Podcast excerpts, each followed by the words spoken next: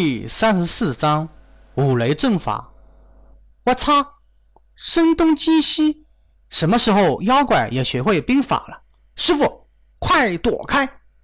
正准备和唐僧聊上两句的敖烈，忽然看见远处有妖风席卷而来，铺天盖地，有黑气冲霄而起。黑气之中有两个硕大的眼睛，宛若铜铃，死死地盯着唐僧。敖烈心中一惊，将唐僧推开，一阵龙吟之声响起，就化成一个年轻人，手执宝剑倒在唐僧之前。小白龙，小心！唐僧吓得面色苍白，小心翼翼地躲在一边，还伸出头来叮嘱敖烈小心。你就是那条玉龙，我洞府中的宝物是你抢走的。今天没有别人，正好我要举举办一场法会，还缺少拿出去的东西，正好拿了你炖成一锅龙肉。黑熊精望着眼前的敖烈，双目之中赤光闪烁，就见一刀黑烟席卷而来，五雷阵法。敖烈双目圆睁。身形化成红光，落在黑熊精头顶之上，双手朝下，只见一道五彩神雷凭空而出，正中黑烟之上。黑烟晃动，天空之中乌云密布，一道道神雷凭空而生。夫雷霆者，天地玄机，至刚至阳，能摧毁一切邪恶之力。五雷阵法。乃玉虚圣人所有，传至昆仑，成为正教之法。跟随施法者的道行而定。地仙者能预示十里方圆五行之气，加上体内五脏之气，化成神雷，五行之力不灭，则五雷阵法不会消失。天仙者聚集百里方圆内的五行之气。粉碎虚空，五行之力相生相克，最终演化为一气，震动虚空，摧毁一切邪恶。黑熊精听着头上的雷声，面色变了变。他未过三劫，还是妖身，最怕的就是神雷。只是五雷阵法乃是大教所有，修炼起来十分困难。没想到这个小泥鳅。居然还能修炼到雷法！只见虚空之中雷声滚滚而来，癸水神雷、丙火神雷、乙木神雷、戊土神雷、庚金神雷，白色、红色、黄色、黑色、青色五色相互交织，滚滚而动，呼啸而下，瞬间就将黑熊精笼罩其中。一股庞大的毁灭力量从天而降，震动黑云。肉眼可见，黑色的妖云正在不断的消失。轰！黑熊精看得分明，口中一阵惊骇，口中忽然吐出黑色的烟雾，遮天蔽日，化成一方天幕，挡在头顶。神雷落下。现出一道道涟漪，居然攻不破黑烟，让敖烈十分惊讶，也不晓得这黑烟到底是什么东西，居然连五雷阵法也能抵挡。一阳出生，敖烈深深的吸了一口气，一身法力进入侏儒其中，瞬间天地之间出现一个硕大的太阳，与天空中的。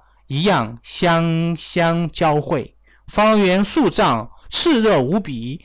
一股庞大的毁灭力量从敖烈手中出现，狠狠地击在黑幕之上。这是什么神通？黑色的烟雾好像是沸水浴血一样，快速的消融，露出一个身高数丈的黑熊精，正睁大着铜铃一般的眼睛，望着虚空中的。敖烈，咚！铜声轻响，黑熊精再次被定住。敖烈手中的剑气纵横，一道剑气充斥着毁灭的气息。黑熊精浑身打了一个颤抖，目光中露出惊恐之色，望着黑色的剑气，口中发出一声长啸，架起妖风，转身就走。他到底是妖物，趋利避害，一下子就知道黑色剑气之中蕴藏着大恐怖、大危机。若是被剑气刺中，必定是身受重伤。当下连唐僧也不想擒拿了，就想着架起妖风逃走。总算是走了。敖烈身形一动，化成龙马，待在唐僧身边。若不是看见刚才大展雄风的模样，唐僧还真的以为对方仅仅只是一匹龙马而已。小白龙，刚才胜利。为何不追击呢？这样也能免得观音菩萨来此走一遭啊！唐僧好奇地询问道。他心中对这个甘愿做马的小白龙十分好奇，甚至还以为敖烈的神通法力远在孙悟空之上呢。那黑熊精虽然道行在弟子之上，我能胜他也是神通比他强大。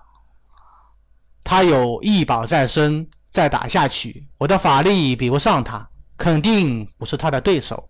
而烈摇摇头说道：“最后一道剑气叫做诛仙剑气，我只是掌握了一点皮毛而已，看上去气势雄浑，实际上也只是吓吓人而已。”而烈并没有说出来，这个黑熊精摆明着是观音菩萨看中的东西，要捉去手上的神将。若是敖烈可以动作的，若是将其打杀，天晓得会不会和观音菩萨再次结下因果？还不如老老实实的躲在唐僧身边修行呢。他发现自己每次修行的时候，吸收天地灵气的速度都增加了一些，虽然只有一丁点，但也是增加。天长地久，这样的速度也是极为可观的。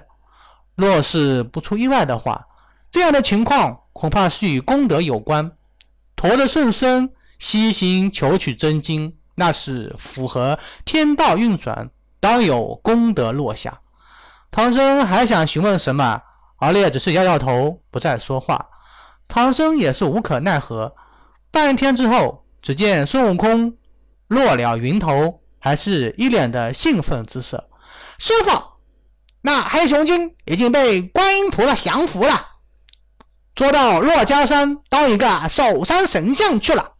孙悟空笑呵呵地说道：“哎，你刚刚离开，黑熊精就抓我。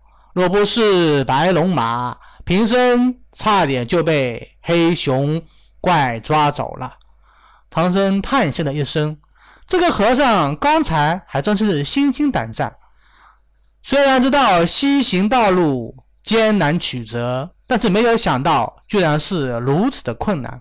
妖怪出没，差点就将自己给吃了。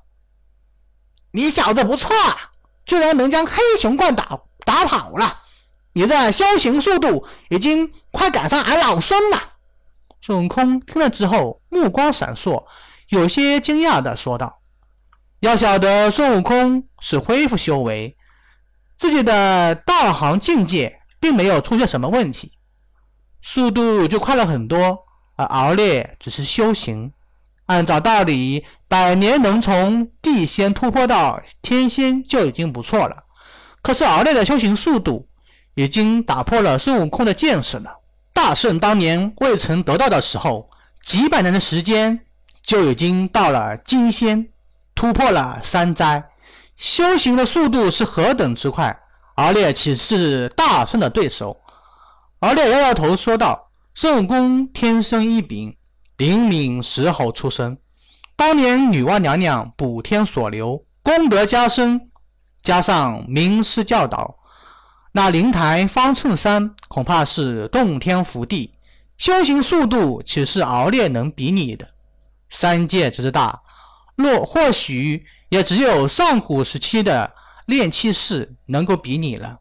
那个时候，混沌初开，天地初成，到处都是先天灵气之气。